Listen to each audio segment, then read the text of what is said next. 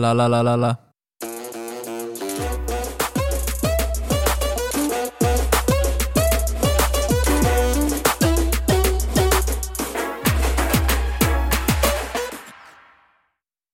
Milé posluchačky, milí posluchači nenásilného podcastu, vítejte, jsme zpátky s další epizodou.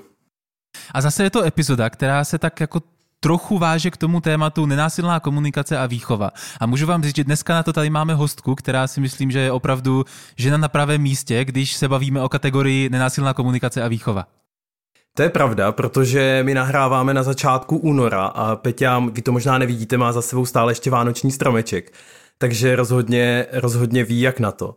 A teď a... pozor, nutno říct, že Peťa v tuhle chvíli nejsem ani já, ani druhý Petr, ale je to ta Peťa, to znamená, máme tady skvělý, máme skvělý Zoom call, protože nahráváme na dálku, mimo jiné, protože já nahrávám z izolace tentokrát, eh, ale jsou tu tři Peti, Peťové a Peťa.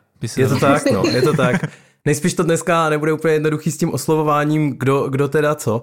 Já vlastně chci ještě říct, než, než pak samozřejmě dáme slovo Peti k tomu představení a k dalším věcem, tak eh, že my na rozhovor s Peťou čekáme už delší dobu, protože Peťa už měla být uh, hostem v naší sérii Lásky, protože krom toho, že Peťa nějakým způsobem uh, NVC aplikuje ve výchově a nějak se o to snaží, tak uh, v rámci sezóny Lásky jsme chtěli mít jednu epizodu o tom, jaký to je, když to v těch vztazích zrovna není úplně růžový a chtěli jsme mít hostů víc, ale bohužel všichni ostatní nám dali košem, nebo jejich životní situace se natolik rapidně vztahově zhoršila, že si v tu chvíli nedovolili nebo nepřáli si o tom hovořit. A je to taky jedna z věcí, kterou v dnešní epizodě nechceme minout. Bude to víc o výchově, ale rozhodně eh, nechceme minout ani tu partnerskou část. A možná, možná je čas konečně na tu nejdůležitější věc na začátku a to je Ahoj Peťo, vítej v podcastu. Ahoj kluci. Děkuji, uh, že jste eh, mě pozvali. No, my jsme rádi, už ti to taky dlužíme nějakou dobu. A navíc se na to těším. Já vlastně rovnou teďka na úvod bych eh, chtěl dát i tobě, i posluchačům vlastně příležitost uh, vědět, kdo k ním teďka hovoří a možná, že to nemusí být úplně jako životopisný, ale zároveň zase bych tě chtěl pozvat do toho rozhovoru uh, otázkou, hele, co ty a NVC, kdy jste se potkali, jak ti vstoupilo do života a možná taky v jakém kontextu, co vlastně děláš, kde se tě dá potkat a tak. Mně bylo úplně jasný, že se mě na to zeptáte. Takže jsem se snažila nad tím přemýšlet, kde to vlastně začalo. A myslím si, že za to můžeš ty. Protože moje první potkání s NVC bylo na univerzitě, kde jsem se zúčastnila nějakého jako jednohodinového workshopu o tom, jak to používat v učitelství. Myslím, že v rámci týdne učitelství nebo něco takového. To jsem jako začala registrovat, že něco jako NVC existuje. A potom se nám narodil syn před no, třeba třemi a půl lety. Takže rovnou do praxe. A, a rovnou do praxe, ano. Protože samozřejmě já, nebo není to úplně samozřejmé, ale můj uh, styl je takový, že se snažím vždycky co nejvíc informací si zjistit, protože mě to uklidňuje. Když mám dostatek informací, mám pocit, že mám život pod kontrolou a tak samozřejmě moje první věc byla začít si načítat nějaké knížky o výchově. A první z věcí, ke, kterým se, ke který se člověk dostane skrz výchovu, je to, že by měl teda začít přemýšlet nad tím, jakým způsobem komunikuje se svým dítětem. Tak, OK. Takže co vím o komunikaci, vím, že existuje nějaký NVC, takže jsem se za, začala nějakým způsobem trochu víc vzdělávat tímhle tím směrem, ale pořád to bylo takový, jakože no, tak v tom plavem to dítě ještě je malý, že jo, tak ještě s ním tolik komunikovat nemusím. A přišly, uh, jak už Peťa zmiňoval, naše manželské problémy, protože, jak jsem zjistila, tak po narození dětí se to často stává. Hmm. Um, to mi předtím mimochodem nikdo neřekl, ale tak jako teď už se o tom docela mluví, tak, tak je to fajn. Hmm. No já to slyším poprvé, a... takže to jsem rád, že, že jsi mi to teďka prozradila. Budu si na to dávat pozor, až se mi narodí děti. jo, já už jsem to jako párkrát zaslechla předtím, ale bylo to takový to jako jo, jasně, vím o tom, budu si na to dávat pozor. A, a ono, když se jako narodí dítě, tak uh, najednou na to není úplně čas na to dávání si pozor. Hmm. Že se vlastně uh, vlastně jsem si myslela, že si na to jako pozor dávám a pak jsem se najednou ocitla v situaci, kdy jsem zjistila, že jsem ten pozor asi jako úplně nedávala, protože jsem někde, kde jsem vůbec nechtěla být. A tak mi vlastně nezbylo nic jiného, než eh, to začít jako víc řešit. A hmm, no jak to říct, no, jakože ve chvíli, kdy jsem zjistila, že se mi uh, po narození z, rok a půl starým dítětem rozpadá manželství, tak uh, jsem si říkala, jako, no tak co jako teď můžu dělat. A první věc, která mě napadla, krom, kromě toho, že mi spousta lidí radilo, že se na to mám vykašlat a že jsem hmm. ještě mladá a že přece si můžeme najít jako novýho partnera kdykoliv, tak uh, mi přišlo, že se můžu jako zkusit teda nějak jako zlepšit že můžu dělat něco jako, že můžu dělat něco pro sebe. Hmm. A teď tak myslíš, jsem, teď myslíš komu komunikačně? Nebo jako v tom... No, teď myslím jako nejen komunikačně, protože mě vlastně ten, tenhle hmm. ten impuls, který byl fakt jako silný, vystřelil do takových jako třech směrů. Jedno byla vlastní terapie, psychoterapie, takže jsem začala řešit jako sama sebe. Potom tam byl ten komunikační směr, protože uh, jsem si říkala jako, hmm. aha, tak já jsem teda jako evidentně v té komunikaci někde jako zaspala, protože jsem o tom fakt jako nevěděla, že ty manželský problémy mám až ve chvíli, kdy přišla ta hmm. situace, kdy manžel vlastně přišel domů a řekl, hele, už mi to jako nedává smysl, nefunguje mi to. Uh, chci to změnit. Tak to už byla taková ta, jako že si říkám, aha, a on mi, on mi pak říkal, jsme řešili že, ale já jsem ti to přece naznačoval, já jsem ti jako dával hmm. vědět, že, že mám jako problém a že už jsem půl roku nespokojený. A ty jste jako vůbec neslyšela, neposlouchala, nerespektovala. A já jsem si říkala, hej, já o tom ale fakt nevím, hmm. co mám dělat. Mně se líbí to slovo naznačoval. Já si jenom říkám, že jako první věc, kterou trénuju na každém workshopu, když chcete fakt něco někomu druhému říct, tak si to od něj nechte zopakovat a dokud to vaše sdělení nezazní z jeho úst, tak si nemůžete být jistí, že vás slyšel. tak možná i tohle by bylo jako fajn, že pak, pak by nevznikaly takovéhle situace ve smyslu, že vlastně jeden má dojem, že přece to komunikuje už půl roku a druhý vlastně neslyší. No, jo, no to, je, to je přesně ono. No a takže jsem do toho začala víc šlapat a myslím si, že to přišlo vlastně ve chvíli, kdy vy jste začali vydávat svůj podcast, protože to byl prosinec 2020. Takže to si myslím, že to. Takže jsem začala poslouchat váš podcast, pak jsem byla na vašem workshopu a začala jsem si o tom víc číst. A, a říkala jsem si, že můžu zkusit, že můžu zkusit tohle. Zajímavý na tom je, když jsem nad tím tak přemýšlela, že vlastně to, co jsem se díky tomu nejvíc naučila, je mlčet. to jako přišlo trochu paradoxní k té komunikaci. Jako mlčet a, a poslouchat. A že to bych třeba úplně jako od té komunikace nečekala. Že jsem si říkala, že se přece že první věc, co se mám naučit, je komunikovat ty svoje myšlenky. A to, abychom si rozuměli, ale základem je vlastně být sticha těch správných chvílích. Já si říkám, že bychom si z toho mohli udělat nějaký moto naše, jako komu komunikační kouč Petr Holík, naučím vás mlčet. no zároveň mám dojem, že to je často tady v těch, v těch jako hodně vyhrocených situacích a to jako, že Peťa to teďka podává už trochu s odstupem, nebo tak mám jako dojem a zároveň nevím, my se můžeme vidět, tak je vidět, že to jako stále i ta vzpomínka je poměrně živá. Já jsem nějak jako u toho minimálně vzdáleně byl a vím, že to bylo jako velmi intenzivní. Tak, eh, že to je vlastně strašně těžký v takových chvílích mlčet.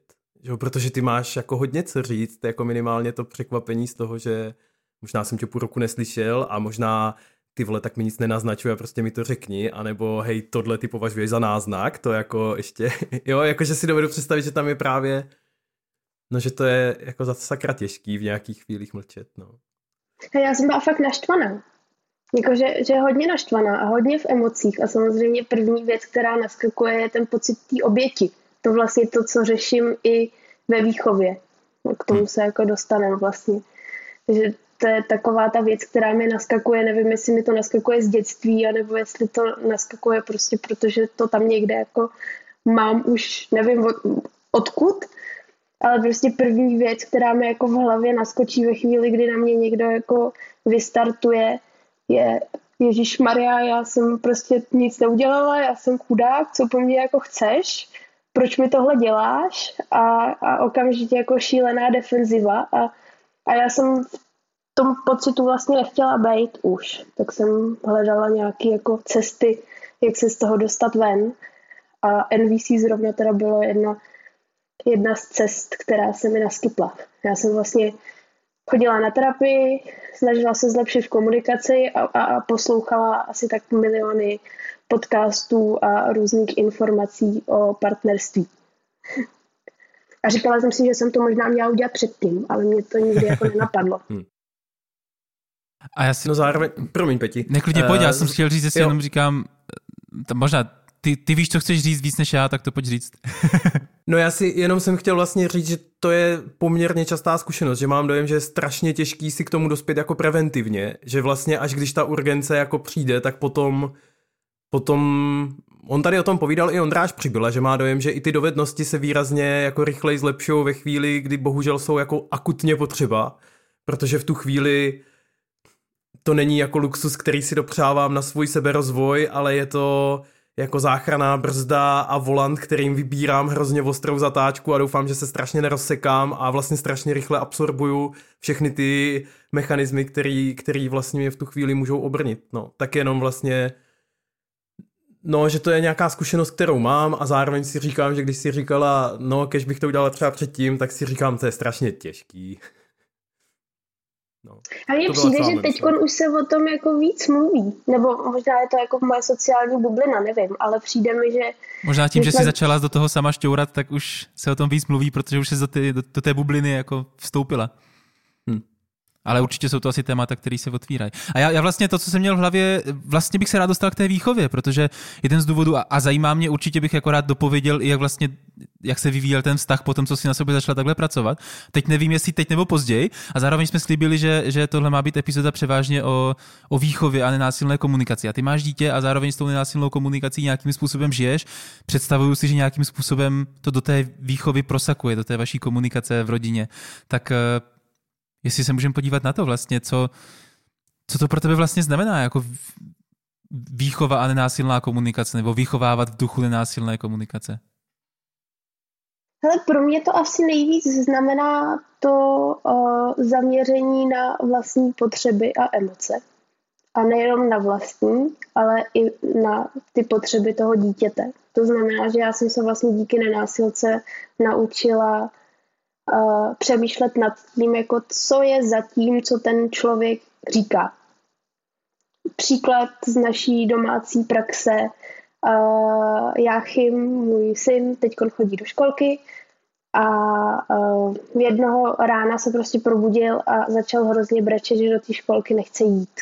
A přitom já vím, že tam chodí rád, že tam je rád, a teď jsem si říkala, aha, jako OK, kde, kde je teda vlastně problém? Jako nechce tam jít, protože se mu jako stýská, nechce tam jít, protože je mu špatně. A tak jsme se to snažili jako spolu vyřešit.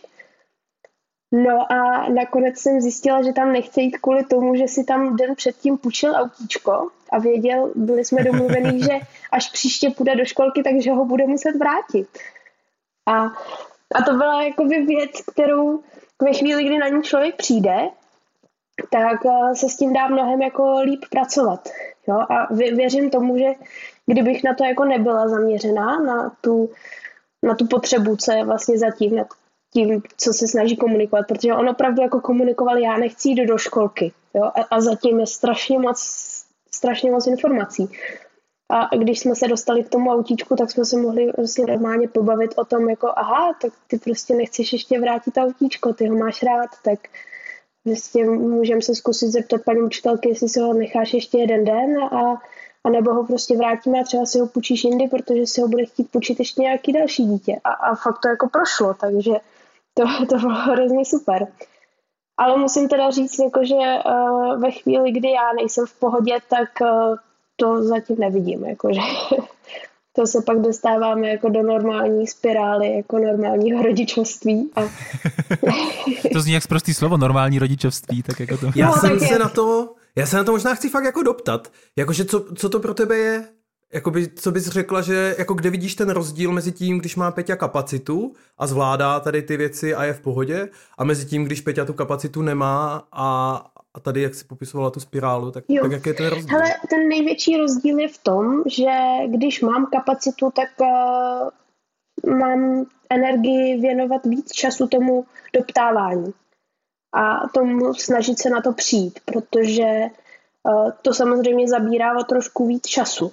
Jo? Že pokud, pokud s ním netrávím většinu času, což teda jako pořád ještě trávím, takže je pro mě snaží tam tu potřebu jako najít, ale ve chvíli, kdy s ním ten čas netrávím, tak eh, se musím fakt víc doptávat a tříletí dítě ti toho ještě tolik neřekne, jakože Jáchym je docela ukecaný, ale, ale zase tak moc toho neřekne.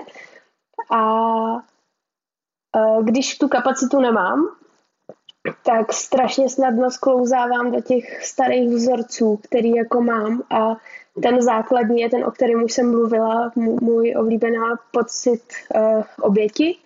A začíná, Ježišmarja, proč mi to dělá? Už máme jít do té školky, už tam přece má být. A on tady začne najednou vymýšlet, že tam jít nechce a, a místo vlastně, abych se soustředila na něj a na tu komunikaci, tak se začnu soustředit na sebe. A já jsem docela sama nasrávací typ, takže uh, si vědu tuhle tu konverzaci a dost často si tam ještě domýšlím, co mi ten člověk jako odpovídá, aniž by mi to skutečně odpovídal. A tím letím se jako dostávám do, do šíleného varu a pak to většinou bouchne. Takže, takže křičím. Mě by zajímalo, ty jsi mluvila o tom času, že vlastně, hele, když mám kapacitu, když to zvládám, tak tomu věnuju víc času a je to potřeba. A mě ta otázka napadla už předtím, když si vzpomeneš třeba zrovna na tu situaci s tou školkou a autíčkem, kolik vlastně času ta konverzace zabrala, jo, protože mám pocit, že to je třeba něco, čeho se občas lidi bojí v těchto situacích, že si řeknou, hej, tak já přece nemůžu se s ním bavit tři čtvrtě hodiny o tom.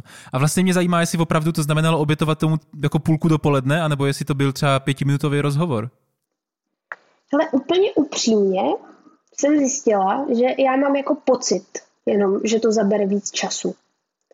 Protože s malým dítětem to ve finále vlastně zabere úplně stejně času, ale jinak jako nepříjemného. Protože ve chvíli, kdy s ním ten rozhovor nevedu, tak on se jako sekne.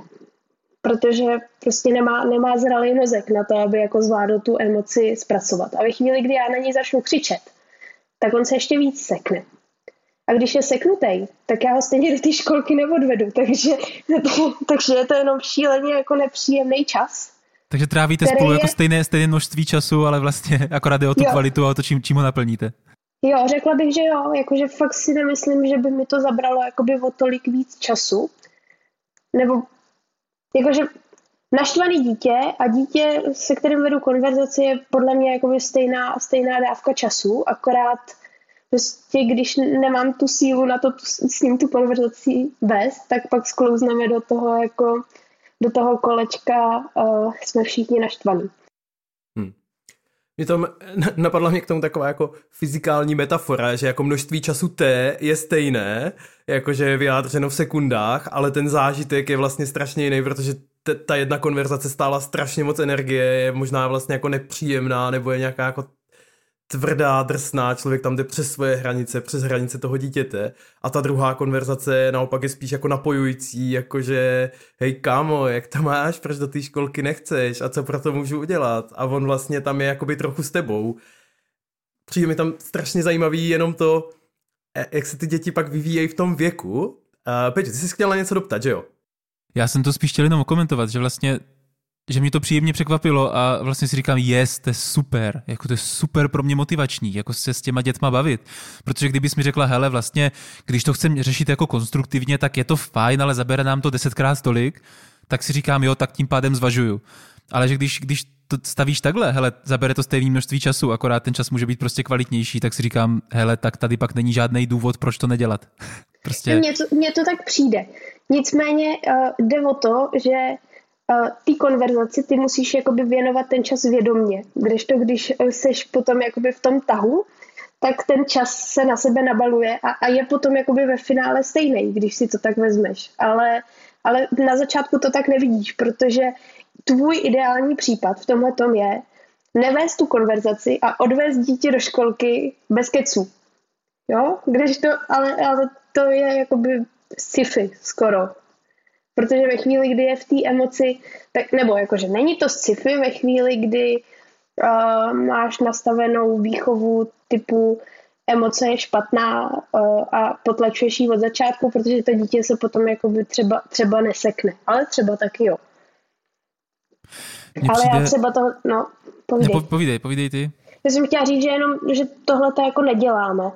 Jsme se s Adamem shodli na tom, že uh, oba dva máme jako z dětství utlápnutý emoce dost a že bychom chtěli uh, Jáchymovi dopřát emoce volnější.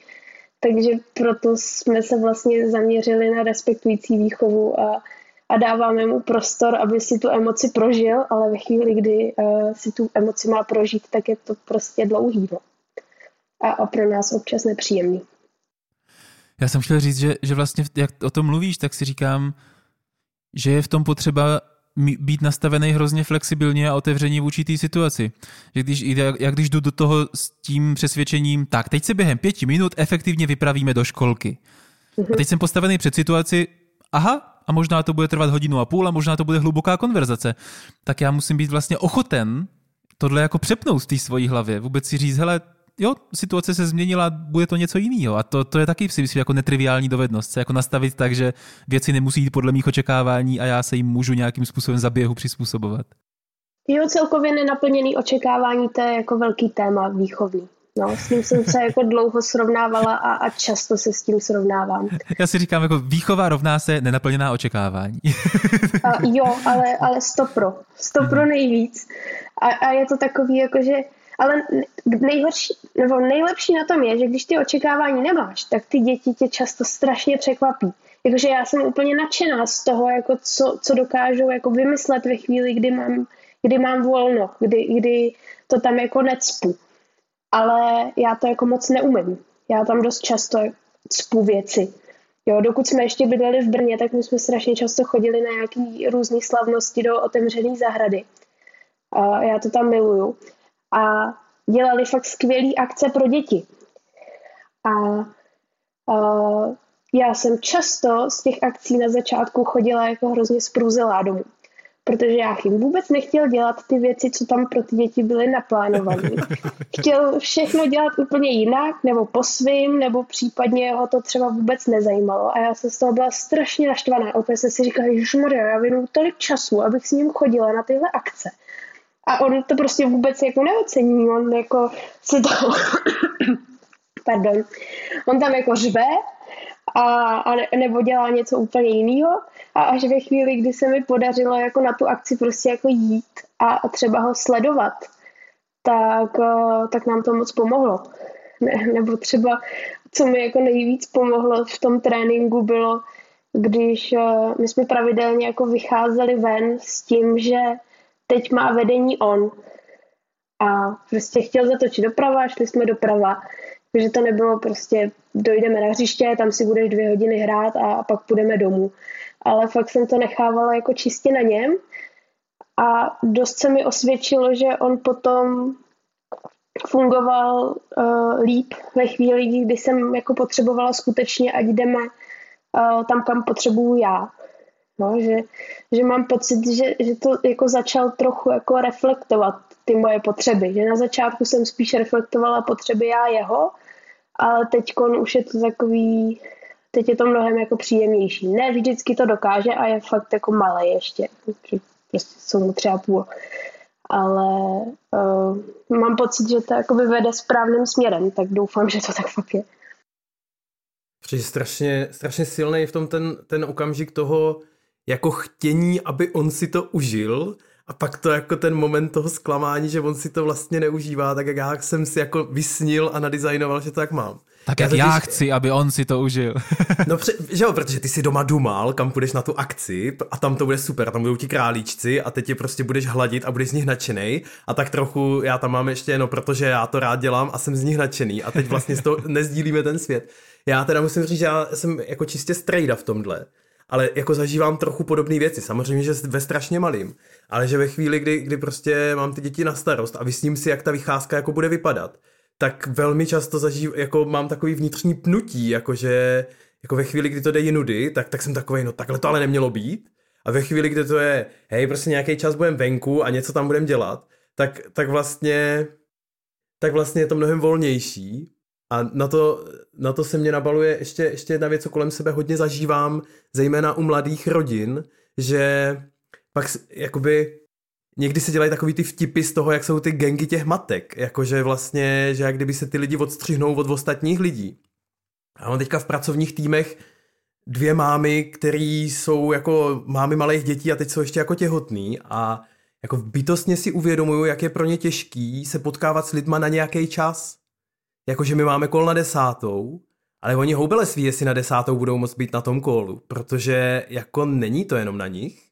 A případně pokud jo, tak za to zaplatí nějakou tu cenu, že jo? Co, co říkala Peťa, jako tak jasně no, tak já ho asi umím vzít a donést do té školky, ať si dělá trochu co chce, ale to možná není to, co, proč jsme se jako rozhodli mít děti a k čemu je chceme vést.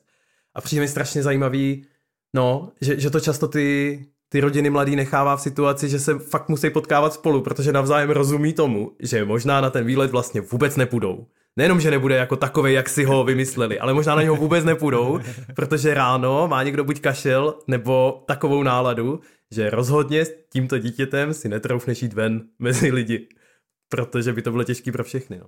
Tak jsem, tak vlastně jsem to chtěl jenom komentovat tady z té perspektivy, že mě přijde zajímavý, no, jaký typ vlastně podpory k tomu, k tomu je a, a to je třeba téma jako pro mě, já tady chci jenom zavěsit, my to asi teďka ve třech nevyřešíme, ale pro mě jako není v pořádku, že to takhle je, nebo že to takhle musí být. Já si myslím, že bychom měli mít pracovní svět nastavený tak, aby matky s dětma, otcové s dětma, rodiny s dětma mohly být plnohodnotnou součástí toho procesu a ten proces by byl jako i pro ně funkční. A neříkám, že vím, jak to udělat, ale je to nějaký cíl, ke kterému si myslím, že bychom měli jako společnost směřovat.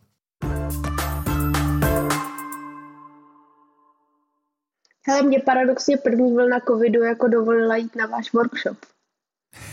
A, a taky jsem byla v kině online, což bylo super. To je taky věc, na kterou jsem se jako předtím nedostala, takže i tyhle ty možnosti jsou vlastně hrozně fajn. Hmm. Je pravda, že uh, čerstvé mámy v mém okolí uh, se podivovali lidem, kteří byli v prvním lockdownu uh, s tím, že nemůžou ven, tak oni říkali, my jsme nachystaný my jsme vlastně moc nemohli ven už předtím, protože ta péče byla dost plná, jediný co je, že nemůžeme s tím kočárkem jako kolem dokola. Ale jinak, jinak to bylo zajímavé. Já vlastně se chci doptat na to, my jsme se dost bavili, jak se k tomu dostala a že tam potom byly nějaký ty intervence, nebo ne intervence, ale spíš eh, jako životní situace, která tě k tomu posunula. A mě by vlastně zajímalo, jaký je to teďka, jo, jakože by si řekla, a teď ještě bych chtěl zůstat chvilku u té výchovy a pak bych se určitě vrátili k tomu partnerství.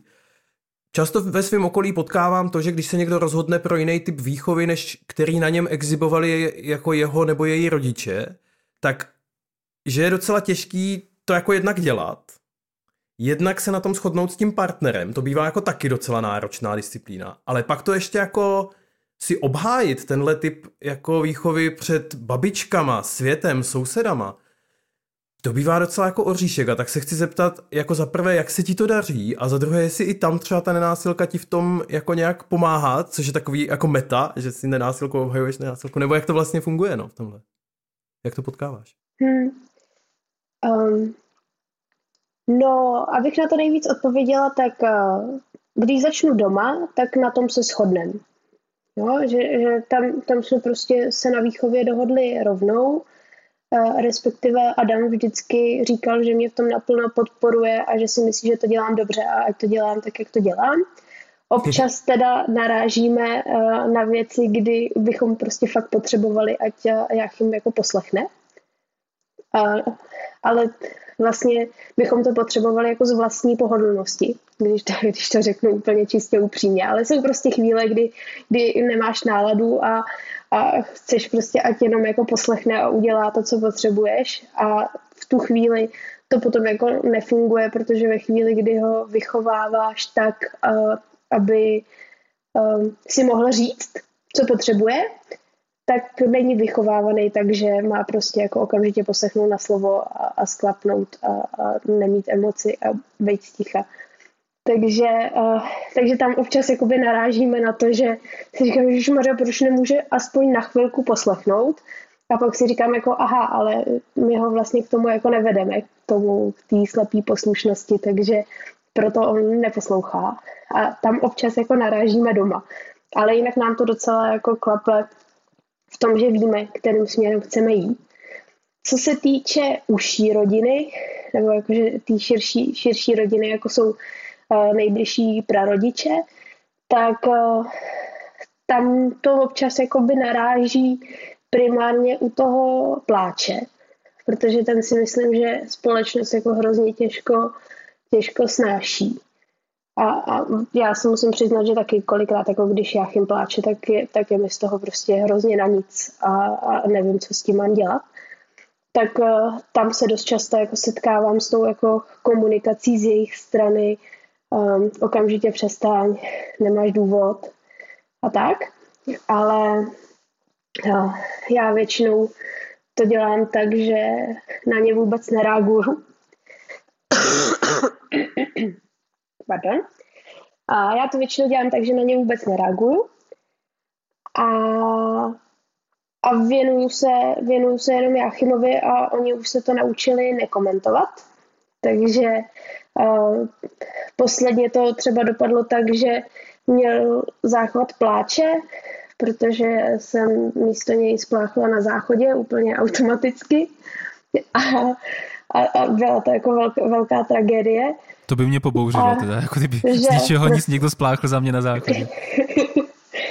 jo, no a já jsem hlavně tím, jak jsem byla nemocná, já se ho normálně jako ptám, jestli chce spláchnout sám, nebo jestli potřebuje pomoc, víš, protože je jasný, že prostě je teď v tom věku, kdy chce dělat věci sám, ale teď se to zrovna setkalo s tím, že uh, já jsem byla unavená a jak jsme se bavili, moje potřeby nebyly naplněny a v tu chvíli jsem prostě jako naprosto nepřemýšlela, takže a myslím si, že tam jako zatím, možná za tím jeho pláčem bylo spoustu ještě dalších jiných věcí.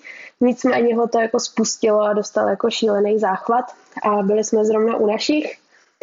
A dřív to třeba nějakým způsobem komentovali. A teď to prostě dopadlo jenom tak, že já jsem tady s ním byla, snažila jsem se ho jako podpořit, ať to jako zpracuje, tu emoci, která přišla a, a, a můj teďka prostě přišel dolů a jenom zavřel dveře a ani nic neřekl, prostě to jako nekomentoval a, a šel si jako dělat věci po svým, protože pro něj ten pláč byl jako nepříjemný, ale už se dostal do té fáze, že, že to jako nepotřebuje, nepotřebuje komentovat. Mně vlastně nejvíc jakoby pomáhá, když to uh, když si prostě ty věci, které mi ty lidi jako říkají ohledně té výchovy, jako ne, neberu osobně. Celkově ať už to byly ty manželské problémy, ať už je to ta výchova, tak eh, ve chvíli, kdy na chvilku člověk vypne ego a, a zaměří se na ten svůj cíl, tak to jde, tak to jde mnohem s nás. Takže já si prostě říkám, že um, se stejně bude Jáchym ve světě potkávat s lidma, kteří nekomunikují tak, jak komunikujeme my doma. Takže uh, ať s nima tak jako interaguje, já mu jako můžu říct, proč to tak babička nebo děda dělají a snažit se mu to jako přiblížit a říct, že, že my to třeba doma děláme jinak a že, že si to každý může nastavit tak, jak chce. Takže nejví, největší pomoc byla vlastně přestat se obhajovat. Ale, ale to, mi, to mi taky trvalo docela dlouho. No já si myslím, že to všechno přišlo, přišlo spolu, jako naraz. Takže fakt ten impuls byl v životě tak strašně velký a díky tomu, že jsem začala chodit na terapii, tak jsem si jako uvědomila, že, že moje hodnota nezávisí na tom, co, uh, co říkají ostatní lidi a jak se ostatní lidi cítí. A to mi hrozně jakoby ulevilo v tom, že to teď jako nemusím, nemusím řešit. Jakože mám třeba některé kamarádky, které vychovávají své děti tradičnějším způsobem uh, ve stylu běž se vyplakat do pokoje, což my třeba doma nepraktikujeme. Ale říkám si, že to je jako jejich věc, že do toho nepotřebuju zasahovat a, a hrozně se mi ulevilo ve chvíli, kdy jsem zjistila, že jako nemusím řešit životy cizích lidí a to, jakým způsobem jako oni komunikují.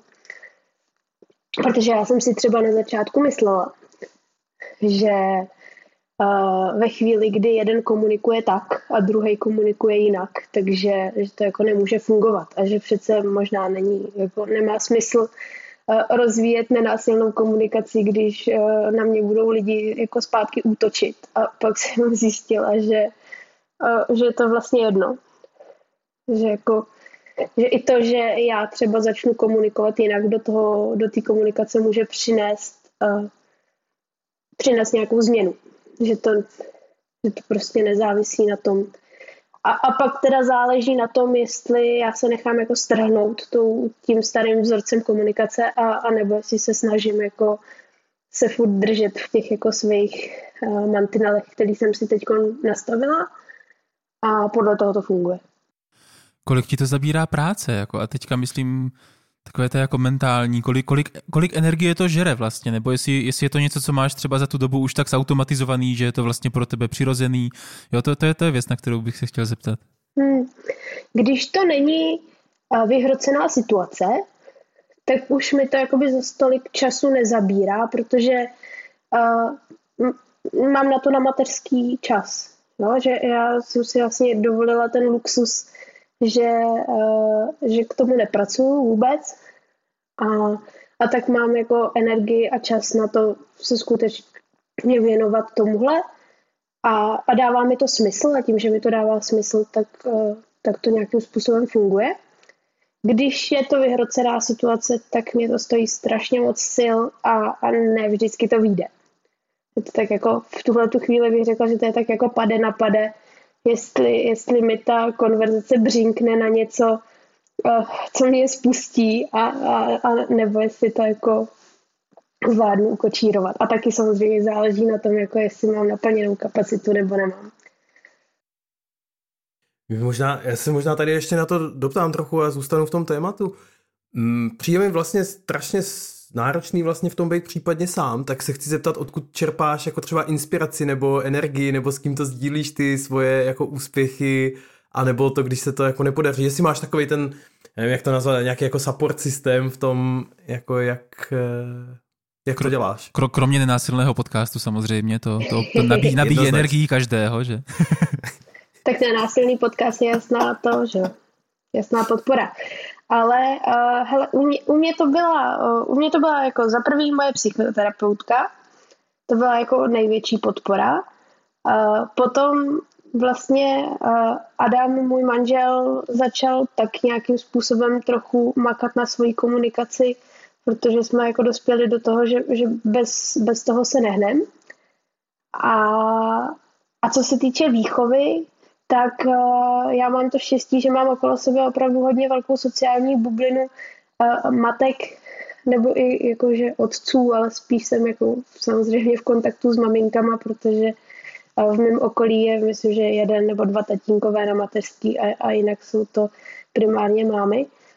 Tak mám okolo sebe sociální bublinu lidí, kteří se snaží nějakým způsobem taky o respekt v komunikaci takže tam to potom jako navazuje a občas je to víc, občas je to míň, ale myslím si, že to zaměření na potřeby a emoce uh, se tam jako promítá čím dál tím, čím dál tím častěji. Takže tam je to jakoby super v tom, že se můžeme podpořit, podpořit navzájem, že to jako má smysl a, a že i jiný děti mají občas jako uh, nespolupracující den a, a že to prostě ne vždycky jako vyjde a celkově ta komunikace. Jakože já vlastně nevím a nedokážu to říct, jak, jaký je moc velký rozdíl jako v nevýchovné komunikaci a, a v NVC a v respektující komunikaci a, a případně jako v dalších těch směrů, který v tuhle tu chvíli existují.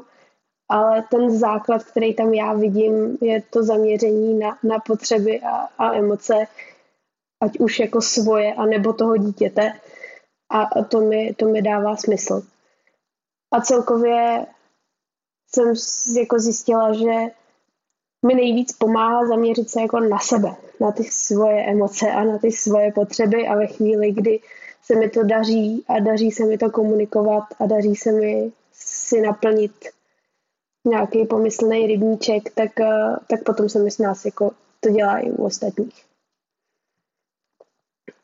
A mimochodem ještě, když jsem uvažovala nad těma eh, komunikačníma věcma, tak eh, mě třeba na začátku hrozně překvapilo, když jsem jako začala řešit víc NVC a vy jste v jednom podcastu řešili prevenci. A já jsem si říkala, aha, já jako můžu se třeba právě takhle jako doptávat, jo, a, a nebo můžu třeba jednou za čas za tím druhým přijít, jestli je všechno jako v pohodě, že mě to jako, nikdy mě to nenapadlo, vždycky jsem si říkala, že ten konflikt nebo ten problém prostě se přece jako objeví a, a v tu chvíli ho začneme řešit a, a hrozně mě překvapilo, že, že do té komunikace vlastně hrozně jako zasahuje i ta prevence. Jako, že by mě to asi by mě to nikdy předtím jako nenapadlo. Hmm, tak děkujeme. To, máme, to, to máme radost, že jsme, že jsme přispěli. Já mám otázku, Peťo, ty máš taky otázku? Ne, já mám, jenom, já, já mám jenom radost, já chci jenom říct, že, že, že se hrozně hezky posloucháš, protože mám dojem, že ty věci, co, co my říkáme na workshopech, tak ty je tady sypeš jako z té hmm. praxe a až si, jako, nevím, myslím si, že tohle bude hrozně krásná epizoda, tak se hmm. těším se, až to vyjde a všichni budou nadšení. Petr Holík má radost a covid. To, co vy nevidíte, je jeho sem tam uh, odkašlání si mimo mikrofon. No to, to uvidíte, eh. pokud mrknete na YouTube a my tam dáme video z toho dnešního to Zoomu, tak, tak to, to možná, možná to i uvidíte. Já se chci vlastně zeptat na jednu věc a to je, eh, trochu se vlastně vrátit v tom rozhovoru, ale tematicky moc ne. A ty si říkala, že vlastně jiný lidi to taky kolem tebe dělají i jinak. A mě by zajímalo, tak on má Jašek teďka, myslím, že si říkala tři roky, že jo, tak nějak. A jestli tam jako vidíš, že ten Jašek dělá něco jinak než ty jako děti, a co to dělá v tom jejich potkávání? Jestli bys řekla, že tam máš nějakou hypotézu, jako v tom, jak třeba, no vlastně nevím, vlastně už bych tam doplňoval jenom nějaký svoje vzorce a to není důležité. Hele, určitě jo. Určitě dělá věci jinak. Uh, celkově už v tom, že, že mi jako dokáže říct. A i učitelky ve školce si jako pochvalovali, že, že si prostě řekne, že mu něco jako je třeba. A celkově se to jako celkově jsem zjistila, že jako hodně opakuje ty věci, který, který my mu říkáme a reaguje na ně nějakým způsobem. Takže, takže mi fakt jako dokáže říct, jsem smutný, jsem naštvaný, mám radost. To jsou taky ty jako primární ty tři emoce, které zvládá jako v tuhle tu chvíli ventilovat. A, a s, tím si, s tím bych si vystačil na celý život ve výsledku. jo, je to jako úplně super, jakože ve chvíli, kdy mi přijde a řekne mi, má, mám fakt radost, že nevím, třeba nedávno říkal, mám fakt radost, že jsi pro, pro mě přišla do školky. A to taky jako, že si říkám, jo, tak to je jako super. A celkově se, sleduju, že jakoby víc komunikuje nějakým způsobem to svoje prožívání teď je pro ně jako nejaktuálnější právě to jako chození do školky a to, že s náma občas není a občas je. A takže začal teď jako chodit a říká, já nevím, co bych bez tebe dělal. A, a je to strašně rozkošný vlastně. To je hezký. A to, nevím, co bych dělal, kdybych neměl takovou maminku. Říkám, jo, to je fakt pěkný. A, a, a celkově prostě se můžu jako spolehnout na to, že mi, že mi říká, co, co se mu děje, že se o tom bavíme. A já jako, co třeba dělám jinak, ne, nebo co dělám uh, trochu jinak než třeba někteří v mém okolí, je to, že se, že se s ním snažím k těm emocím vracet. Takže když je v nějakém tom jako zápalu, když je v tom vzteku, tak se o tom bavíme potom. Říkám, ty jsi byl fakt naštvaný, viď? A jako jo, a říkám, a co se ti dělo? Já jsem to jako úplně nepochopila. A tak mi, tak mi dost často řekne třeba. Takže v tomhle tam vidím fakt jako velký, velký posun a velký pokrok, protože já si myslím, že já jsem toho teda ve třech letech fakt schopná jako nebyla. Jako vědět, kdy, kdy mám radost a když jsem naštvaná. A, a, a, a spousta jo. lidí ve 30. Ale, no. ale pak vznikají pak vznikají jako úsměvné situace, to teď jako s ním vlastně jako řeším, když je naštvaný, takže že není jako... Teď to sformuluju, jo. Si to teď doma docela akutně řešili, protože um, když se naštve, tak má tendenci ten jako vztek projektovat do ostatních lidí. Děláme to i my jako, my jako dospělí. A já mu dost často jako opakuju, že to je jako jeho vztek a že on se jakoby může rozhodnout nenaštvat. což třeba můj muž jako hrozně nesnáší, když mu to říkám a říká, to je prostě fakt příšerný, jako ty, ty prostě seš naštvaný a, a někdo ti řekne, jako to je tvůj vztek, jako vypořádej se s ním. Ale přijde mi to hrozně důležitý, protože eh, se pak dostáváme do situací, kdy jsme třeba právě šli na cestě do školky a sousedka chodí do školky taky a ten den se prostě rozhodla, že půjde s náma. A Jachim neměl úplně dobrý den a, a hrozně se naštval a začal říkat, že mu ta sousedka zkazila den, což nevím, kde se jako slyšel, ale prostě přišel s tím, že, že, že ta holčička mu zkazila den, protože jde po stejném chodníku, jako jde on. A to je, to je vrchol, jako pardon. A přišlo mi, jako, přišlo mi to hrozně, hrozně úsměvný, takže jsme se pak jako o tom bavili a říkám jako, hele, já chápu, že, že to pro tebe bylo jako nepříjemný, že jsi to jako představoval jinak tu cestu. To bylo jako na prd, že? Ty jsi myslel, že půjdeme jenom sami dva a najednou s náma šel ještě někdo další. Ale ta holčička přece jako nemůže za to, že ty jsi to chtěl jako jinak. A tak se o tom pak snažíme jako bavit tímhletím směrem. A celkově to jako prožívání těch emocí je u nás teď jako velký téma. A, a projevuje se to i v tom partnerství, kdy si občas u nás už se z toho stalo takový jako i takový interní humor trošku, protože když někdo má nějakou emoci, která se tomu druhému nelíbí, tak si to jako často teď jako říkáme, takže to bylo takový to jako, že hele, já vím, že jsi teď jako fakt naštvaný, ale mě by moc pomohlo, kdyby jsi vlastně naštvaný nebyl. a, a dost to jako usnadňuje tu komunikaci v tom, že se pak jako většinou začneme jako smát a, a říká jako, že hele, prostě jako, ale já chci být teď jako naštvaný a, a co s tím jako uděláš? si říkám, no nic, ale pak by mi pomohlo, kdyby naštvaný nebyl. A to je tvoje chtění. jo, no. Ty se o to postarej, jo, jo. To je hezký, to je hezký. Já si vlastně jako říkám, že to je vlastně super, že má takový mechanismus, který vám jako umožňuje i s těma těžkýma emocemi zacházet vlastně trochu s lehkostí a že oni jako nejsou o to menší, ale že jsou o to přístupnější. Vlastně, že ta konverzace už je tím otevřená, že to je, no to, to je jako, co, by, co, co bych jsme za to dali? Jako tady za ty mechanismy jako toho je nacházet. Ono to asi nebyla jednoduchá cesta, že jo, to prostě není tak, že na první dobrou se to podaří ale že to je vlastně strašně super. Taková jako jednoduchá cesta do toho, jak se bavit o tom, jak se máme a kdo, kdo se s tím jako jak díluje. Hele, on je, on je na to i termín. Já nevím, jestli, jestli ho znáš, ale vlastně uh, jeden americký terapeut Gottman vydal takovou tu slavnou knihu Sedm principů šťastného manželství, nebo tak nějak se to jmenuje. Tak to je vlastně ten pokus o nápravu, že jo. A u, u nás z toho vzniklo vlastně tohleto, jakože prostě, hele, ta tvoje emoce mě dneska fakt jako rozčiluje. A je to moje emoce, je to tvoje emoce a je to taková jako naše legrace. Já bych se chtěl vrátit, nebo vrátit, no, navázat vlastně na to, my jsme se hodně bavili o té výchově, tam jak jsem jako dal tu výhýbku a, a vlastně to jsme pokryli úplně krásným živým rozhovorem, já moc děkuji za to. A chtěl bych se, jestli budeš ochotná, tak do té, nebo do té míry, do jaké ti to bude příjemný, jestli můžeš sdílet, jak teda dopadla ta cesta toho vašeho vztahu. Když ti říkáš, jako v jednu chvíli se prostě vybuchla ta atomovka a zjistili jsme jako sakra, tak teď, teď je potřeba začít dělat věci hodně jinak, nebo se to rozpadne.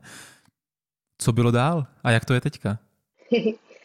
No, uh, dál, to byla, dál to byla fakt jako docela dlouhá cesta. Myslím, že nám tak jako rok trvalo, kdy jsme uh, dost intenzivně jako prožívali úplně, úplně všechno, celkově uh, komunikačně a, a emočně. Um, vlastně u nás to strašně dlouho bylo na tom, že um, jak to říct, já jsem se vlastně dozvěděla, že, že, že máme v manželství problém ve chvíli, kdy můj muž vlastně už nebyl ochotný ho řešit. Nebo vlastně Takže vlastně nevěděl, dost pozdě. Jo, vlastně nevěděl, jestli ho ještě, ještě řešit chce, protože už si to prostě jakoby vyřešil po svým bez nás. A um, takže jsme vlastně dlouho jako řešili to, kdo má, kdo má jako, jak, jakou vinu a kdo na tom bude jakým způsobem makat. A já jsem strašně dlouho jako vlastně nebyla schopná jako přijmout to, že, že jsem o tom jako nevěděla. Že si říká jako, hele, tak prostě ta komunikace je někdy jako problematická, protože uh, jo, že, že, že, je to jako jeho, říkáš, jeho vina, ty jsi mi to neřekl. No a on mi říká, ale já jsem ti to přece říkal, ale ty jsi to neslyšela. A, a takže jsme se jako hrozně, jako fakt asi měsíc jako intenzivně, což v tuhle tu chvíli mi to přijde jako krátká doba, jo, ale v tu, v tu chvíli mi prostě měsíc přišel fakt jako Ježíš Maria, měsíc tady se motáme v tom, jako jestli ty jsi mi to řek, anebo neřek.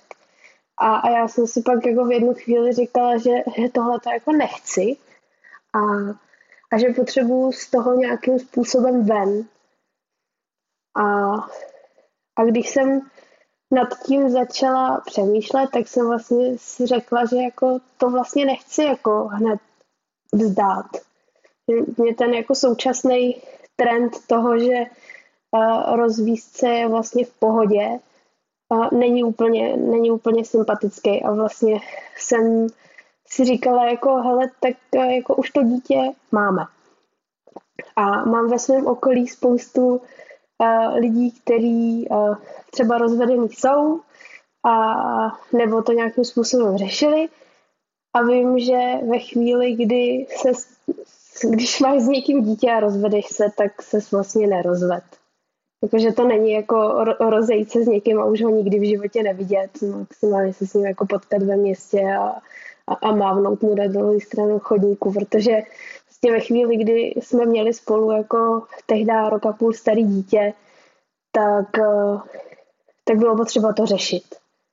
Jo, a v tu chvíli pro mě byla jako varianta buď se na to teda jako vykašlat, ale začít nastavovat nějaký vztah tak, aby to fungovalo eh, jako rodičovsky a, a nebo si zkusit jako zkusit prostě na chvíli vypnout ego, přestat se cítit jako, hele, ty jsi mi teď fakt ublížil a, a měl by si s tím něco dělat a, a zkusit se nějakým způsobem pohnout.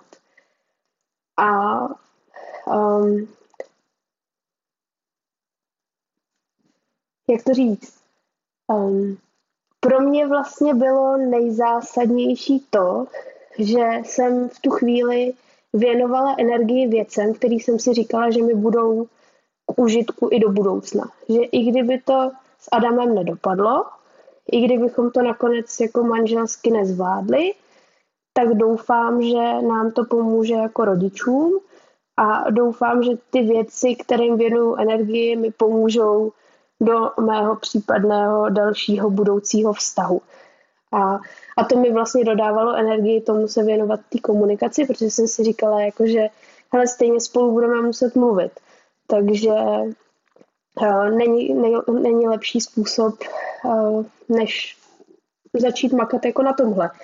Jakože evidentně byl v komunikaci někdy nějaký problém, protože on mi říká, že mi to říkal a, a já jsem to neslyšela, tak uh, můžu začít přemýšlet nad tím, uh, co jsem, uh, co jsem teda, jak poslouchám.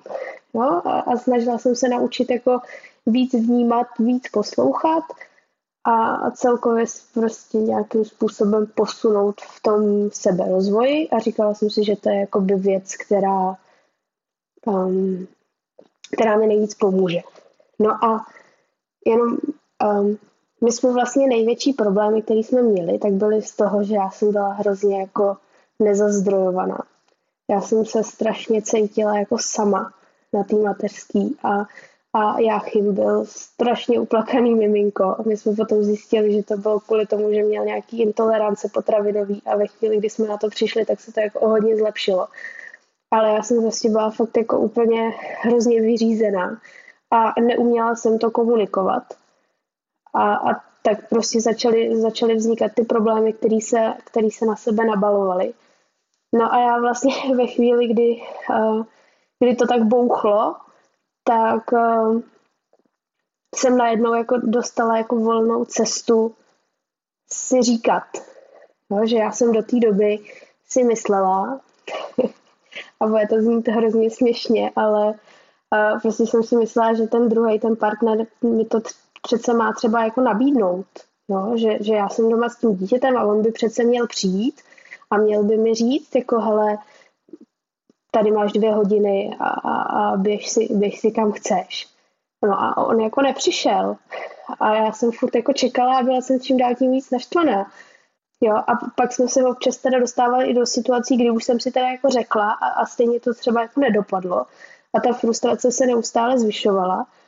No a ve chvíli, kdy to bouchlo, tak mě už to začalo být komunikačně trochu jako jedno. A prostě jsem jako si najednou uvědomila, že jsme jako rodiče oba a, a že, že to jako uh, mám přece taky právo jako na svůj volný čas a že to, že můj muž vydělává a já se starám o dítě, neznamená, že to nemůžeme spolu jako komunikovat. A tak jsem si třeba zavedla, že první středa v měsíci bude jenom můj den. A, a, a tím, že Adam dělá um, dělá v marketingu, takže si může trochu jako tu pracovní dobu upravovat podle sebe, tak uh, jsem si prostě říkala, jak si to prostě jako zařiď. No, mě už, mě už je to jako jedno. Um, já mám prostě první středu v měsíci, ty to víš dopředu a, a začala jsem jako víc víc vždycky, dbát když, na to. Vždycky, když v poledne houká sirena, tak... tak začí, začíná můj den. přesně tak, přesně tak, tak to bylo. Jako. Ono to vzniklo úplně náhodou, protože já jsem se shodou okolností uh, v prv, toho první středu měsíci v únoru ocitla na, na ženském kruhu. Bylo to jako moje první čistě ženský setkání. Do té doby jsem se vždycky, vždycky jsem se tomu vyhýbala a, a tam právě říkali, že jako volá siréna a, a mně se to tak strašně zalíbilo, že jsem si to tak jako nechala a takže první středa v měsíci byla moje. Jo. Chodila jsem si na masáž nebo jsem se šla prostě jen cournout někam a takže vlastně hlavně... říkáš, říkáš že, že vlastně to, co pomohlo, je starat se o ty svoje zdroje a říkat si o to, co jo. potřebuješ. Co bylo dál, nebo jak se to vyvíjelo, případně jaký jsou ty další nějaký jako stavební kameny, na kterých stavíte teďka, protože mám dojem, já to sice nevím, ale z toho, jak o tom mluvíš, tak si říkám, že teď je to asi lepší, nebo teď, teď se vám podařilo nějak najít společnou řeč. Hele, teď je to, teď je to vlastně o hodně, o hodně lepší. A, a celkově jakoby hrozně pomohlo to, že já jsem se jako uklidnila. Uklidnila jsem se díky tomu, že jsem začala zaměřovat pozornost na svoje potřeby a snažila jsem se čím dál tím víc jako komunikovat. A to nám jako pomohlo v tom, že, že jsme se spolu jako mohli nějakým způsobem bavit. No a, a potom uh, vlastně to trvalo rok a já už potom jako začala trochu jako docházet trpělivost a tak jsme si doma jako stanovili takový jako ultimátum, že potřebuji jako do konce toho roku cítit, že teda s náma fakt chce jako bejt, že jsem tomu věnovala jako už dostatek energie a že chci vědět, jako že, že tu energii do toho teď bude Adam věnovat taky a jeden z mých uh, ultimátních jako požadavků byl ten, uh, že se začne léčit, protože má psychické potíže. Já už, jsem to, já už jsem o tom věděla ve chvíli, kdy, kdy jsem jako vstupovala do manželství, ale říkal, ale vlastně jsem jako nikdy nezažila nějaký jako ten větší, větší výkyv. A uh, a Adam vždycky říkal, jako, že to zvládá, že to je jako v pohodě a že to zvládá sám a já jsem čím dál tím víc měla pocit, jako, že, že to tak jako není a že je potřeba s tím začít něco dělat. Takže jeden z mých ultimátních požadavků byl ten, že se začne léčit, což on skutečně začal a díky tomu se nám jako podařilo mnohem líp spolu komunikovat, protože díky tomu, že on začal chodit na terapii taky, já jsem měla svoji terapeutku, tak jste vlastně tak, měli prostory, kde můžete získávat zdroje, získávat náhled a pak to vlastně přinášet zpátky do toho vztahu. Přesně tak, přesně hmm. tak. No a tím to vlastně, tím se to jako hodně posunulo a celkově ta komunikace se hodně zlepšila a vlastně jsme k sobě začali zase nacházet cestu. No a vyvrcholilo to, vyvrcholilo to teď letos v létě, kdy už jsme byli fakt naštvaný z covidu a z toho, že, že, že Adam strašně dlouho už pracuje z domu, takže my jsme vlastně celý ty dva, dva a půl roku teďko, nebo dva roky vlastně trávili v malém 3 plus 1 kde on v jedné místnosti má pracovnu a tam je celý dny zavřený a my jsme byli v druhé místnosti celý dny jako zavřený a to ještě jak nechodil do školky, tak to bylo fakt jako nepříjemný a už jsem říkal, hej, to už prostě fakt nejde a potřebujeme hmm. najít nějaký jako nějaký motivátor a tak jsme se uh, v červnu loňského roku sebrali a na tři měsíce jsme se odstěhovali na Madeiru. to, je, to je dobrý motivátor, to si myslím, že pro spoustu jako lidí mohlo zafungovat. to bylo super a, a celkově to bylo to a, a celkově to bylo hrozně, hrozně příjemný a hodně nám to pomohlo. A strašně moc lidí se mě ptalo, jako jestli to zvládneme a že nebudeme mít babičky na hlídání a že to byla prostě jako velká změna. A, a bylo Ale budete mít jako Madeiru, dost... jako kam se hrabou babičky na hlídání. bylo to fakt jako mega náročný. A, a jako můj oblíbený, oblíbený vtip z Madeiry je, že um, já nevím, jestli věříte na sílu myšlenky, jo? já jsem jako takový skeptik hodně, ale uh, dost často se to jako, že dej, dej, jak se říká, dávej si pozor, co si přeješ tak ve chvíli, kdy se mě všichni ptali, jako jestli to bude v pohodě, tak jsem říká, hele, já to prostě beru jako, že je ta Madeira zkouška, zkouška toho, jak jsme ten vztah jako hmm. spravili a teď strávíme tři měsíce spolu, jako jenom daleko, maximálně za náma jezdili kamarádi na návštěvu. A já to prostě beru jako zkoušku. No a, a tak se ta zkouška jako pořádně, pořádně ukázala, no, protože Pro, jsme prošli vyhořeli. Jste, prošli jste za A, jo? Nebo ne? No, vyhořeli jsme. A teď ne jako vztahově, ale bytem, jo? Jenom ať je to ano, jako... Z... ne vztahově, ale bytem. Aha, tak to děkuji za upřesnění, to asi netušil. Tak, a vyhořel, Vy... vyhořeli jste na Madejře, nebo jste vyhořeli? Ano, vy, vyhořeli jo. jsme na Madejře. Potom... tak to je dobrá zkouška. a, pardon. Začnu znova. Ehm, takže uh, se ty zkoušky začaly nabalovat právě. Takže první, první tragédie, která se stala, byla, že jsme, že jsme teda vyhořeli. Vyhořela jedna místnost na Madejře. Takže jsme pak jako řešili opravu toho pronajatého Airbnbčka a chodili nám tam jako uh, Madejřani, kteří mluvili jenom portugalsky a my ani jeden portugalsky neumíme, respektive Adam se trochu naučil. Uh, malovali a dávali to dokupy. A potom Jáchym dostal febrilní křeček, který nikdy v životě neměl, takže jsme jeli sanitkou a strávili jsme dva dny v nemocnici. Um, pak jsme málem šáhli na medúzu.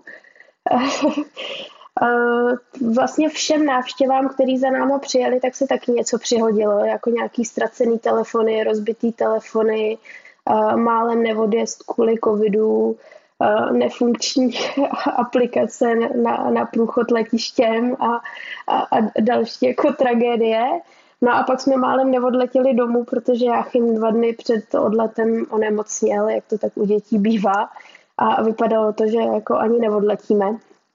A naštěstí jsme jako udělali test na covid, řekli, že to není covid, dostali jsme dýchátko a před všema, před všema na letišti jsme se tvářili, že máme dítě astmatika, takže když začal chrchlat, tak eh, jsme říkali, no, sorry.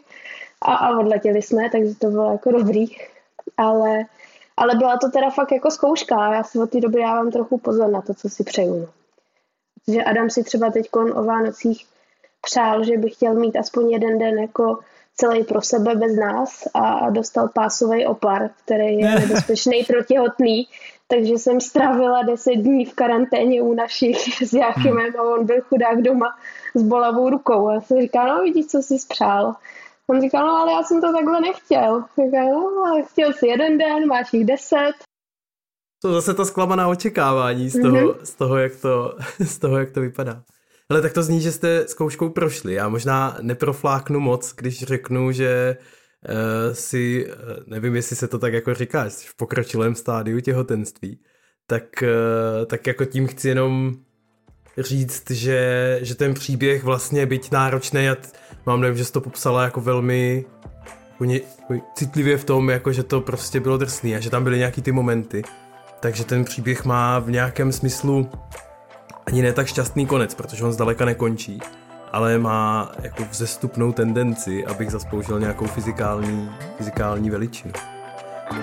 A, a díky moc za tu otevřenost. Já chci vlastně poděkovat, že, že jsi ochotná na tom takhle vlastně mluvit jako v podcastu, jo? že nevím, jestli ti to řekl Peťa, když s tebou domluval tohle nahrávání, ale my to možná vydáme veřejně, takže ne, tak jak, fakt to jako oceňuju, chci, chci, chci podívat, že jsi schopná tom takhle mluvit. Ale my jsme si to doma jako probrali. Já, hmm. jsem, já jsem jako říkala, že jste, že jste mě pozvali, že tam tohleto téma možná jako padne, že, nebo že tam dost pravděpodobně padne, protože my jsme to vlastně řešili už, když jsme se bavili o té sezóně lásky. Hmm. A, a prostě jsme se probrali věci, o kterých jako můžu mluvit úplně jako v pohodě, o kterých ne a, hmm. a co, by, co by ho třeba mrzelo, kdybych jako zmínila. A myslím si, že to je jako v pohodě v tomhle tom. No. Minimálně v té komunikaci jsme se fakt jako hodně, hodně posunuli. No. Tak to děkujeme nejenom tobě, ale celé rodině vlastně, že si, ochot, že si ochotná nám takhle nabídnout tenhle ten příběh. Peťo, moc díky, že si naše pozvání vzala. Já moc děkuju, že jsme to všichni zvládli z těch našich různých věcí, protože samozřejmě Jáchyma teďka hlídá babička a nahráváme, tak eh, teďka je tak akorát dobrý čas eh, končit. Já moc děkuju vám oběma, že jste tomu dali tu energii za prostor. Pěti ještě jednou za otevřenost. A doufám, že tahle epizoda pro vás taky bude inspirativní, ať už eh, se chystáte jednou mít děti, nebo je právě máte, nebo jste v partnerství, ve kterým například řešíte současnou nebo možná budoucí výchovu, protože to mně přijde, že jsou velmi náročné okamžiky. Já často lidi na workshopech a nebo v nějakých setkáních potkávám, kdy, kdy jsou to takový probířský kameny toho, že vlastně my dva si spolu rozumíme, ale když my dva společně máme jako ty naše já eh, přesouvat na ty malí lidi, co jsme si vyrobili, tak, eh, tak to bývá mnohem náročnější, tak Peťo moc děkujem. Díky, že nás posloucháte, těšte se taky do příště, mějte se moc pěkně a ahoj. Mějte se krásně, ahoj. slyšíme se u další epizody, ahoj.